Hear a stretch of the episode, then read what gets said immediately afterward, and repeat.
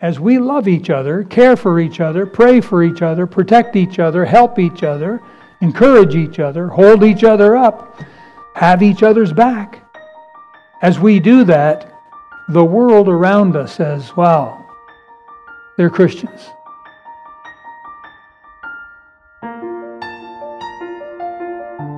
Would you open your Bible up, please, to the Gospel of John, chapter 13. John chapter 13. Now, if I were to wish you a Merry Christmas, would you Merry Christmas me back? Merry Christmas. Uh, we're allowed to do that here. I know there's some stores where you're not allowed to do that. They tell the employees, "Oh, you leave that stuff at home." None of that here. But this is the house of the Lord. So if uh, if ever we can Merry Christmas each other, it's right here. Amen. Well, there's no question that the world today is in a mess. The world is in a mess for Christmas. How about that? The nations of the world are at each other's throats. Here in Canada, we're not so good off ourselves. The cost of living has driven, listen to this, the cost of living has driven millions of employed people to the food banks just to help make ends meet. That's our nation today. Never used to be that way. Usually it was only just the unemployed that needed the food banks, but now even the employed are going, millions of them. And yet, there seems to be little thought to cutting the spending and start saving. There's a funny old saying, maybe you've heard it when the going gets tough, the tough go shopping. Have you ever heard that? Well, it's still true today. People broke as they are, they've lined up all night for Black Friday sales. They've maxed out their credit cards for Christmas online shopping. It seems to me, I could be wrong, but it seems to me that a lot or most of these purchases are just a futile attempt to smother the pain of life for a few days, a few weeks, until January comes and reality takes another bite out of our hearts. Yep, that's a bit of a gloomy backdrop for the pageantry of Christmas, isn't it? Nothing like coming to church to get encouraged. but think about it. Can you imagine what life would be like? What would life be like if suddenly all of the nations of the world laid down their weapons and their armaments and took up peaceful relations? What would the world be like? Have you ever thought about that? Because we're in a mess today, aren't we? What would it be like if the nations of the world sought peace and not war? What would it be like if the nations of the world pooled their energies and their technologies to solving problems like hunger, starvation, disease, premature death? What would the world be like if, if that would happen?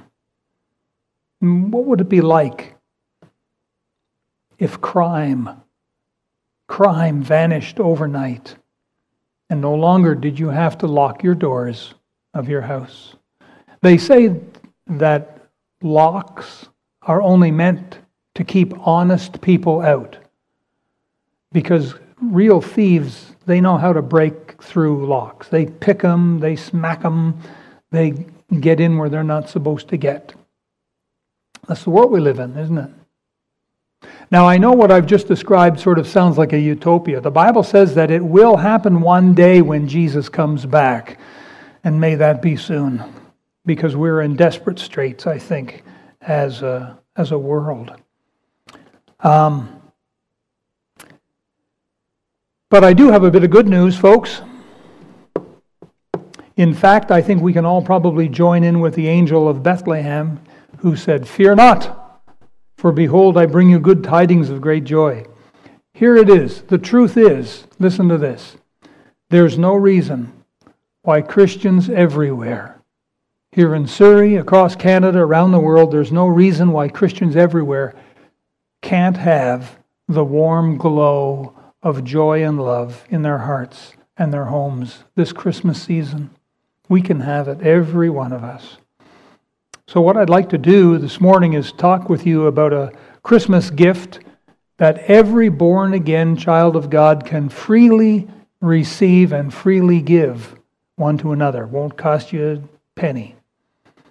It's not some kind of impractical gift of little value that you put on the shelf. And I'm sure you've gotten given you've been given things over the years and you said thank you and you put it on the shelf and you stare at it for a few years and then finally you give it away, you know, to the thrift store or something. The thrift store ends up with a lot of gifts that people had at one point. I'm not talking about a gift like that, a gift of little worth. I'm talking about a very important gift. In fact, this gift is very much needed in every home, every heart. And so, this Christmas time, we can receive this gift from the Lord Himself, and we can freely give this gift one to another. And if ever we need this gift, I think it's now. So, before we go any further, let's pray and let's ask the Lord to touch our hearts. Heavenly Father, we ask in Jesus' name that you would sanctify these next oh, few minutes, moments that we spend around the Word of God today. And Lord, encourage us and teach us a truth that every one of us needs. And it's not a brand new truth, it's an old truth, and many of us already know this, but we need to take it down off the shelf or pull it out of the, the box it's been put in. We need to get it up and look at it again. Our Father, bless us together as we, we look at the Christmas gift for everyone. In Jesus' name we pray, amen. Now, if you will remember, if you've read the Gospel of John, in John chapter 3, Jesus said, Ye must be born again. Famous words. They came from Jesus himself. God in the flesh came down and said, Ye must be born again. Okay, what does that mean? What does it mean to be born again? Well, it doesn't mean to be baptized. It doesn't mean to take communion. It doesn't mean to attend a church. It doesn't even mean to read the Bible or pray. What does it mean? To be born again.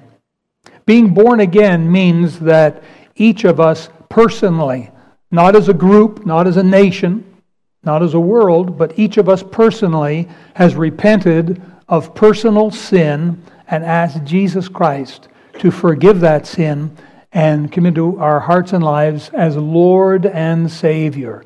It's a spiritual transaction, if you will. And all this happens really in a moment of time. It doesn't take long. It's very similar. In fact, it's, it's compared to the physical birth. When Jesus was talking to that man, that religious man named Nicodemus in John chapter 3, he spoke in terms that he should have been able to understand. He must be born again. And then Nicodemus was scratching his head, well, how can a man be born again? You know, can he go into his mother's womb the second time?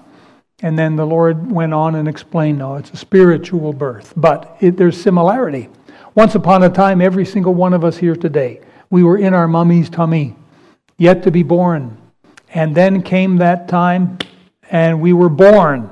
One moment we were inside the womb, the next moment we're outside the womb. And it's like that with being born again. One moment, you're lost in sin. You just know about God. Then you're born again, and now all of a sudden, you're part of His family. It's like your eyes are open, the light bulb has gone on.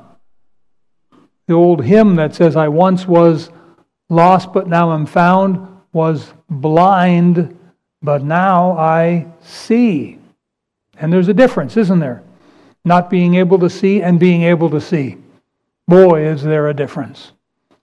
And it's like that being born again. It happens in a moment of time. So, being born again, one moment you're lost in sin, the next moment you're saved and part of God's family. How does that happen? It happens, well, when we repent of our sin and trust Christ as Savior.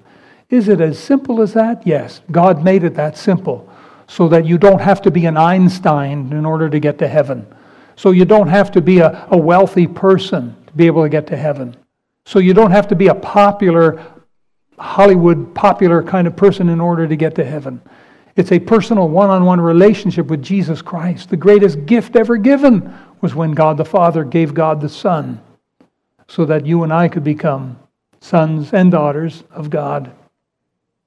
What a wonderful thing it is to be part of God's family. We, we sang that a little while ago. I'm so glad I'm a part of the family of God. Boy, it sure is wonderful. And one day we will be in heaven with the Lord. When Jesus enters our hearts, we become born again. We become members of God's family.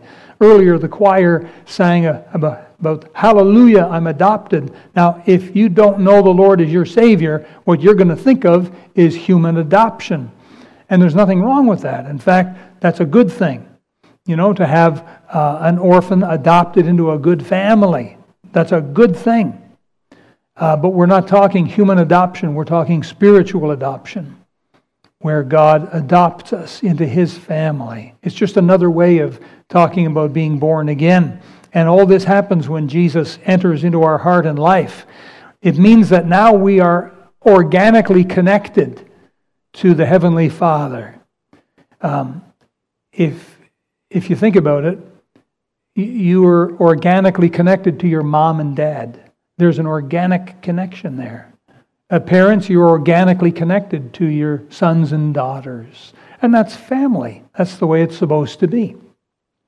And that's the way it is when we get born again. It's just like family. And now, in the family of God, we have this new privilege to fellowship with God. But we also have the responsibility to love and care for one another. And this is what I want to get at today is the love and care that we're supposed to have one for another within the family of God. And Jesus clearly said that we are to love one another. Now, I'd like to tell you a little story to help illustrate this. It's a cute story. It happened uh, out on the farm in the barnyard. One day, a little mouse that was living inside the farmer's house looked out through a little crack and saw uh, Mr. and Mrs. Farmer kind of excited over a new package they had up on the kitchen table. And the mouse thought, food. What, could, what kind of food could this be? Oh, I hope it's meat. I love meat. And to the mouse's horror, it was a mousetrap. Now, it may not mean a lot to you uh, unless you're a mouse. Yeah? And then a mousetrap, well, right away, the mouse thought, I have to warn the others. And so the mouse went out into the farm, in the barnyard there, and, and at the top of its squeaky little voice, you know, it, it cried out, Help, help, there's a mousetrap in the house. There's a mousetrap in the house. Everybody, wake up, there's a mousetrap in the house. Well, it was the chicken who uh, clucked and scratched and raised her head and said, Mr. Mouse, I can tell this is a grave situation, but it's of no consequence to me. I cannot be bothered with it. And of course, that was very disappointing to the mouse. And so the mouse turned from the, the chicken, and there was Mr. Pig. And so the mouse said, There's a mouse trap in the house! There's a mouse trap in the house! And the pig oinked and, and said, There's a mouse trap in the house! There's a mouse trap in the house! The pig sympathized and, and said, I'm so sorry to hear that, Mr. Mouse, but there's nothing I can do about it except pray. I'll pray for you. The mouse was very discouraged and, and turned and saw the cow and raised its voice again. There's a mouse trap. There's a mouse trap in the house. And the cow said, There's a mouse trap in the house? Why, Mr. Mouse, I'm so sorry for you, but it's no skin off my nose. And so the mouse was very unhappy and re- was very dejected and returned back to the house head down. You know how a little mouse gets all, you've seen it, how a mouse gets all dejected. And it went back in the farmer's house to face the mousetrap alone. Well, that very night, a sound was heard throughout the house the sound of a mousetrap catching its prey. The farmer's wife got out of bed and rushed to see what was caught. And in the darkness, she did not see that it was a venomous snake that had its tail caught in the trap. And the snake bit the farmer's wife. Well, the farmer got up and rushed his wife to the hospital and had to bring her back home, and she had quite a fever. And everyone knows that to treat a fever, you need fresh chicken soup. So, the farmer took his hatchet and went out to the farmyard for the chicken soup's main ingredient there. But his wife's sickness continued. And so friends and neighbors came to sit up with her around the clock. And in order to feed these people, the farmer had to butcher the pig. The farmer's wife did not get well. In fact, she died. And many people came for the funeral. And so the farmer slaughtered the cow to provide enough meat for everyone. And so the mouse looked upon all of this from its little crack in the wall with great sadness. And this barnyard dilemma might have been avoided had the animals learned to love and care one for another. And so the next time, I know it's just a story, but the moral of the story is the next time you hear that a fellow Christian is facing a problem and you don't think it concerns you, well, remember, when one of us is threatened, we're all at risk. Every Christian is involved in this journey we call life. We need, we must keep an eye out one for another. We need, we must make an extra effort to encourage one another, pray for one another, help one another. This is the Christmas gift I'm talking about. And every one of us needs it. We need to receive it, and we need to give it. You know, this uh, concept is also illustrated um, in the story behind a favorite hymn in our hymn books. We, we love our hymn books, and there's, it's, they're filled with wonderful hymns, but just about all those hymns have a very unique and special story behind them. And here's one story, true story. It happened in 1752 to a young guy. His name was John Fawcett. He was in England, living in England. He was 12 years old and he was an orphan. His mummy and daddy passed away. He became apprenticed to a tailor. He thought this is what he would do with his life grow up and become a tailor. But just a few years later, at the age of 16, John was listening to the preaching of a great famous preacher by the name of George Whitefield. And he listened to George Whitefield preach and he got born again. He knew he needed Jesus Christ, and he received Christ as his Lord and his Savior. And so it wasn't too long after that that John felt the Lord might be calling him to uh, become a pastor, a preacher. And in 1765, at 25 years of age, a small church in Wainsgate, Yorkshire, England, called John to be their pastor. And it was a small church, but everyone was happy.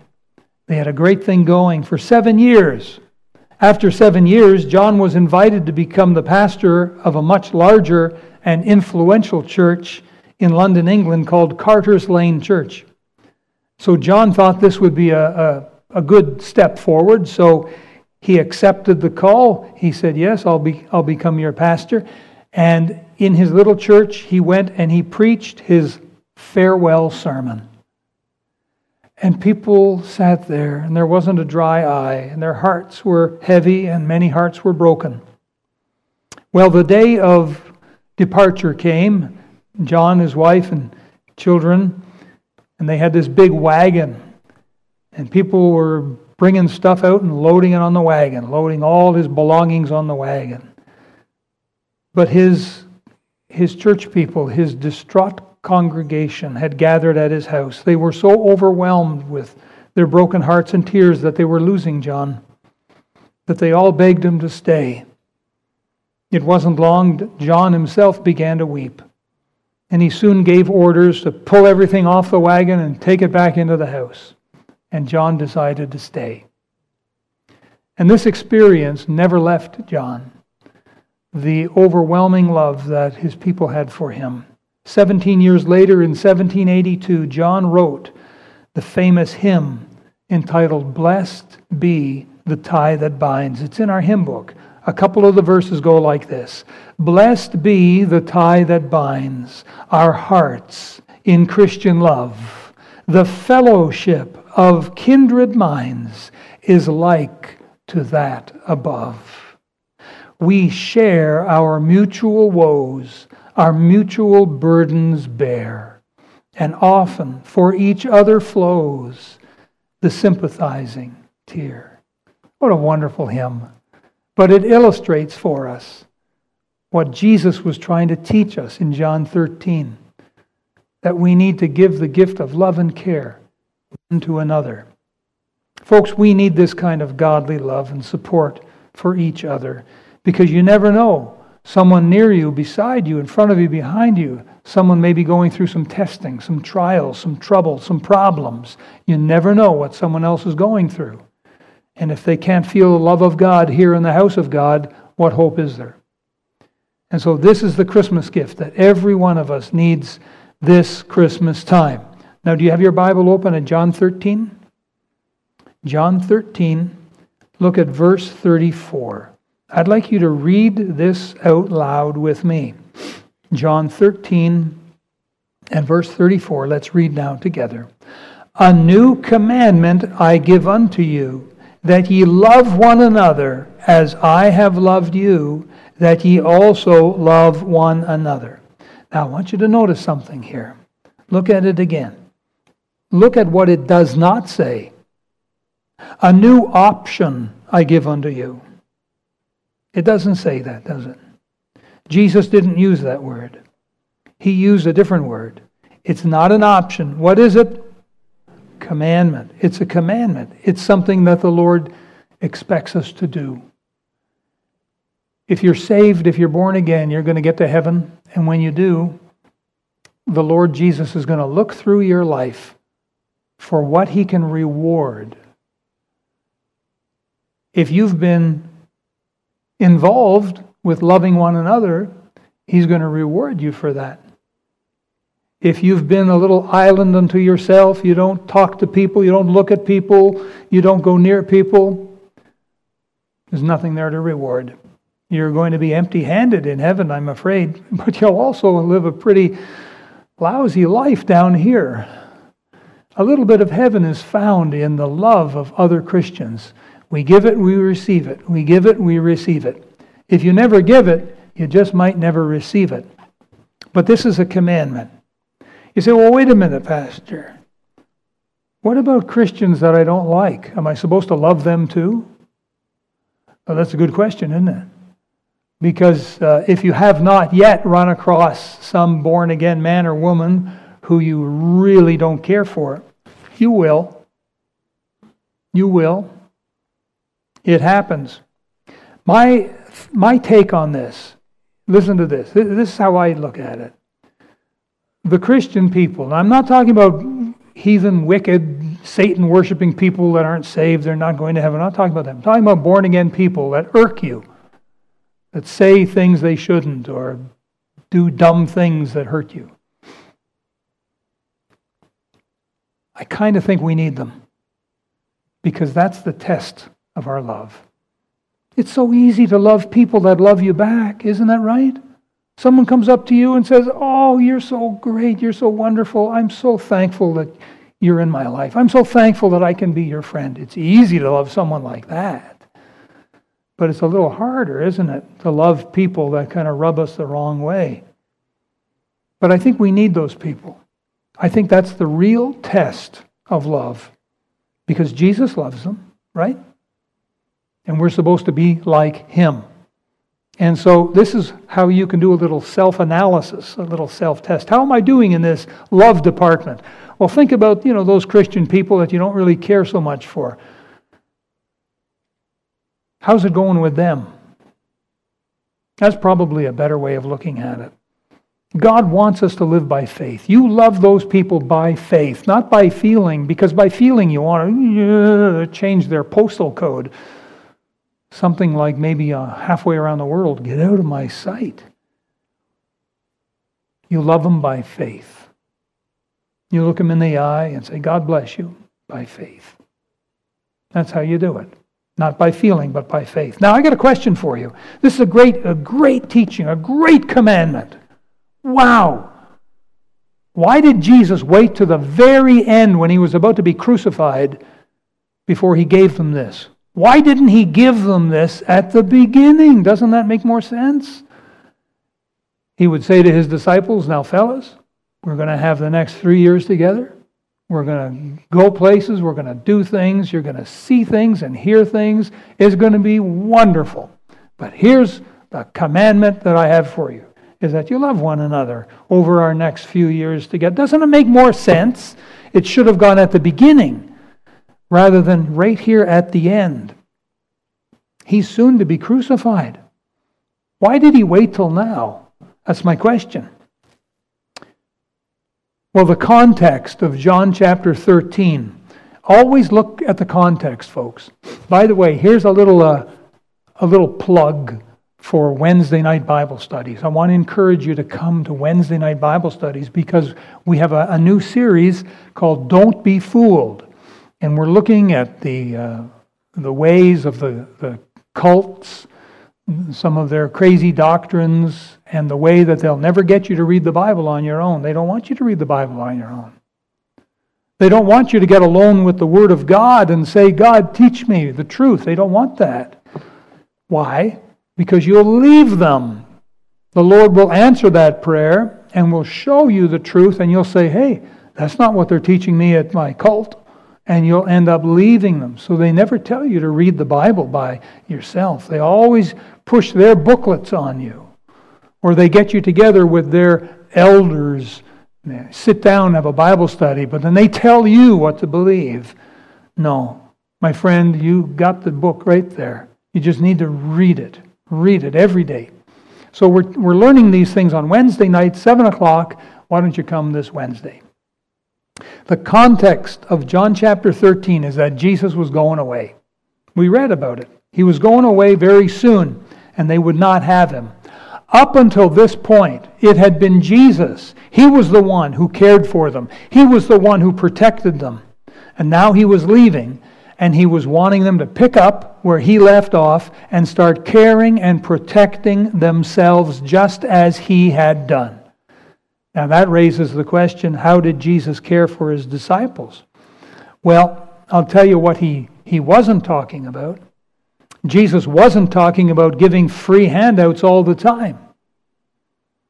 It's important that we realize that caring for someone and protecting someone doesn't mean giving them everything they ask for. Once in a while, we'll have strangers come to church and they'll tell us that they are a Christian and they're destitute, down on their luck, out of work, bad things happen, and then they'll ask us for money. This is a common song and dance that a lot of churches experience. And then when we say to them, sorry, then they start to badmouth us. And sometimes they'll even try and tell us that it's our job as a Christian church to give them everything they're asking for. Well, a couple of things you need to know. Number one is these people are usually not born again Christians at all. They're not saved. In fact, most are professional con artists that go church to church begging for money. If you compare those people with these people in John chapter 13, the disciples, you'll find the disciples were not con artists. The people who will are con artists will come and knock on the door of the church during the week and whatever, once in a while on a Sunday. But it's often during the week with this song and dance that we've heard so many times. There's only two or three different songs they sing, and we've heard them all numerous times. The disciples were not con artists. They were told to love and care for one another. Number two, the people that come, the con artists, quite often themselves are quite healthy, quite able to make good decisions. They're quite able to hold down good jobs. They don't need to be begging churches for money. They're able to get work. Christ's disciples, they were already hard at work. They were serving the Lord and they were making good decisions for their lives. Something else is oftentimes when you give money to these people who are coming and begging, I'm not saying always, I'm just saying sometimes, that money gets used for drugs, it gets used for alcohol, it gets used for cigarettes, among other things. Whereas these disciples in John 13, they, they had no such bad habits. Only Judas was a thief. You remember that. But look in chapter 13, verse number 30. It says, He then, having received the sop, S O P, went immediately out, and it was night. Who was that that went out? Judas. Judas was gone before Jesus turned to the other 11 and said, A new commandment I give unto you. These were saved, born again people in front of Jesus. Judas was gone. There is no command to look after the Judases. The command was to look after each other. Something else, by the way. Beggars, people who come and beg, they never reciprocate. Never. They're takers, they're not givers. These people who come church to church, whatever, and they're beggars, they never reciprocate. They, they want, gimme, gimme, gimme, gimme, gimme. But they'll never give back love. They'll never give back faithfulness. They'll never give back devotion. And they'll never give back money.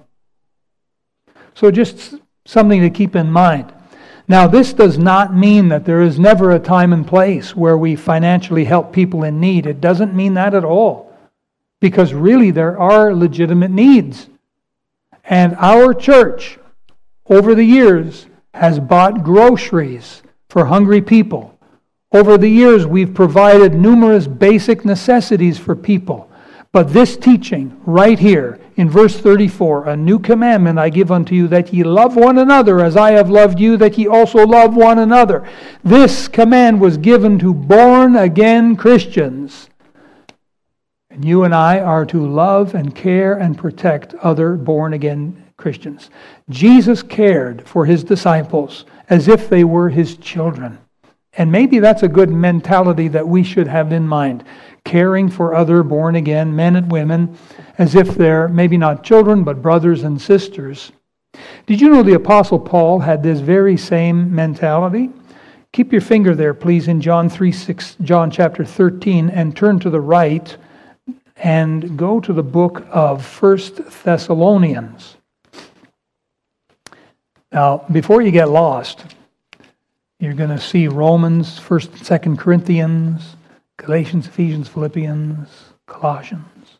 First Thessalonians, that's what you want. First Thessalonians chapter number 2.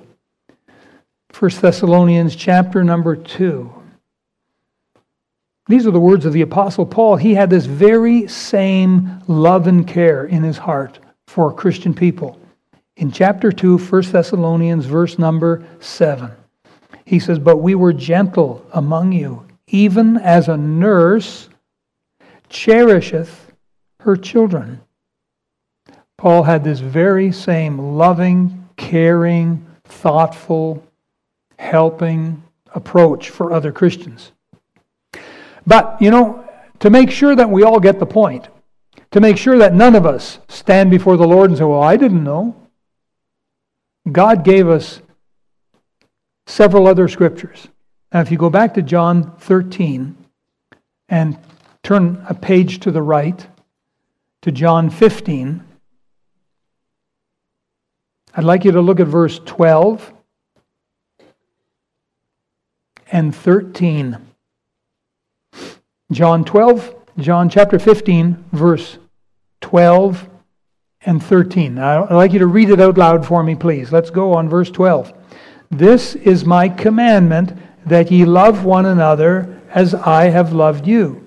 Greater love hath no man than this, that a man lay down his life for his friends. Now, you needn't turn to these scriptures, but I want to read for you Romans chapter 12, verse 10. Be kindly affectioned one to another with brotherly love, in honor, preferring one another. Romans 13, 8. Owe no man anything but to love one another, for he that loveth another hath fulfilled the law. Ephesians 4:32. And be ye kind one to another, tender hearted, forgiving one another, even as God, for Christ's sake, hath forgiven you. 1 Thessalonians 4:9. But as touching brotherly love, ye need not that I write unto you, for ye yourselves are taught of God to love one another. 1 Peter chapter 4 verse 8. And above all things have fervent charity. That word charity means love in action. Have fervent charity among yourselves, for charity shall cover the multitude of sins. 1 John 4 7. Beloved, let us love one another, for love is of God, and everyone that loveth is born of God and knoweth God. Folks, this world is in a mess. I hope you understand that. But it doesn't mean that Christians are to be in a mess along with it, right? The world is horrible. Doesn't mean Christians are to be horrible.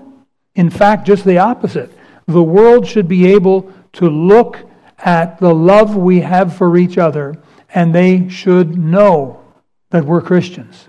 Now, I'm going to prove that to you. If you're there in John 15, turn back a page to John 13. John 13 and verse 35. John 13 and verse 35. And read it out loud with me together right now, please. By this shall all men know that ye are my disciples if ye have love one to another. You see that? As we love each other, care for each other, pray for each other, protect each other, help each other, encourage each other, hold each other up, have each other's back. As we do that, the world around us says, wow, they're Christians. It's funny how the unsaved seem to know how the saved are supposed to live. And when they see saved people using foul language or breaking promises or exhibiting crazy attitudes or anger, then they look at us and they say, I thought you were a Christian. It's funny, just funny, isn't it? How the world seems to, to know a little of how we're supposed to behave. And when they see that we love one another, they'll know we are Christians by our love. Love doesn't mean that you go out and buy Christmas gifts for everyone you know. It doesn't mean that. But love does mean that you try to be sensitive to Christians around you, be observant, and see if anyone is struggling and try to offer them a helping hand. Definitely, definitely pray and support them in daily prayer to just say, well, I'll pray for you, and then to forget it and never do it, well, that, that's no good. Maybe you should take out a pen or something and write on your hand or make a little note someplace and, and really start praying for them. I met a man back in the spring, and uh, man doesn't come to our church. Christian man, he loves the Lord. He's got cancer. I told him, brother, I'll pray for you. Every single day when I go to prayer, I add him to my prayer list. I pray for this man that God would touch and heal his body, cleanse and rid his body of cancer. I pray for him. These things I've been talking about, could they be things that maybe you used to do? Maybe there was a time you used to be doing these things. You used to be, you know, shedding the sympathetic tear with someone. You used to reach out and shake more hands. You used to smile more at people and ask, How are you? You used to be a little more involved, maybe, in, in helping. Well, whatever happened? The devil's job is to get you to quit. I know that. But how did he do it? Did you just get tired? Maybe did someone reject you? Or they rejected Jesus, didn't they? Maybe did you get your eyes off the Lord? What happened? Well, I want to encourage you to come back. It's Christmas. Come back. Give your heart to the Lord afresh. You know, what do you give the guy who's got everything? That's tough, isn't it? What do you give Jesus? He owns everything. You give him your heart. You give him your heart afresh, anew. You say, Lord, huh, I love you. You say, Lord Jesus, maybe I've been not as faithful as I should have been, but I have a Christmas gift for you my heart, my faithfulness. I want to come back close to you, like we used to be, Lord, you and me, remember? That was the problem with the Christians at the church of Ephesus in um, Revelation chapter 2. And Jesus said, Boy, you're doing all these great things, but I have one thing against you. You've left your first love. And Jesus is always our first love. And so think about it. Was there a time when you were a little closer to the Lord? When you were serving Him? Did the old devil pull the wool over your eyes? Did he trick you? Well, okay, that's, that's a shame he did that. But what's worse is not to do anything about it.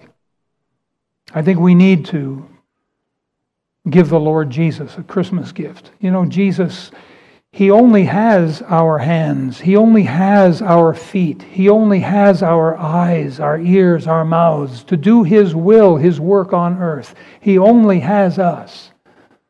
Isn't it time? Isn't it a good time to give Jesus a Christmas gift?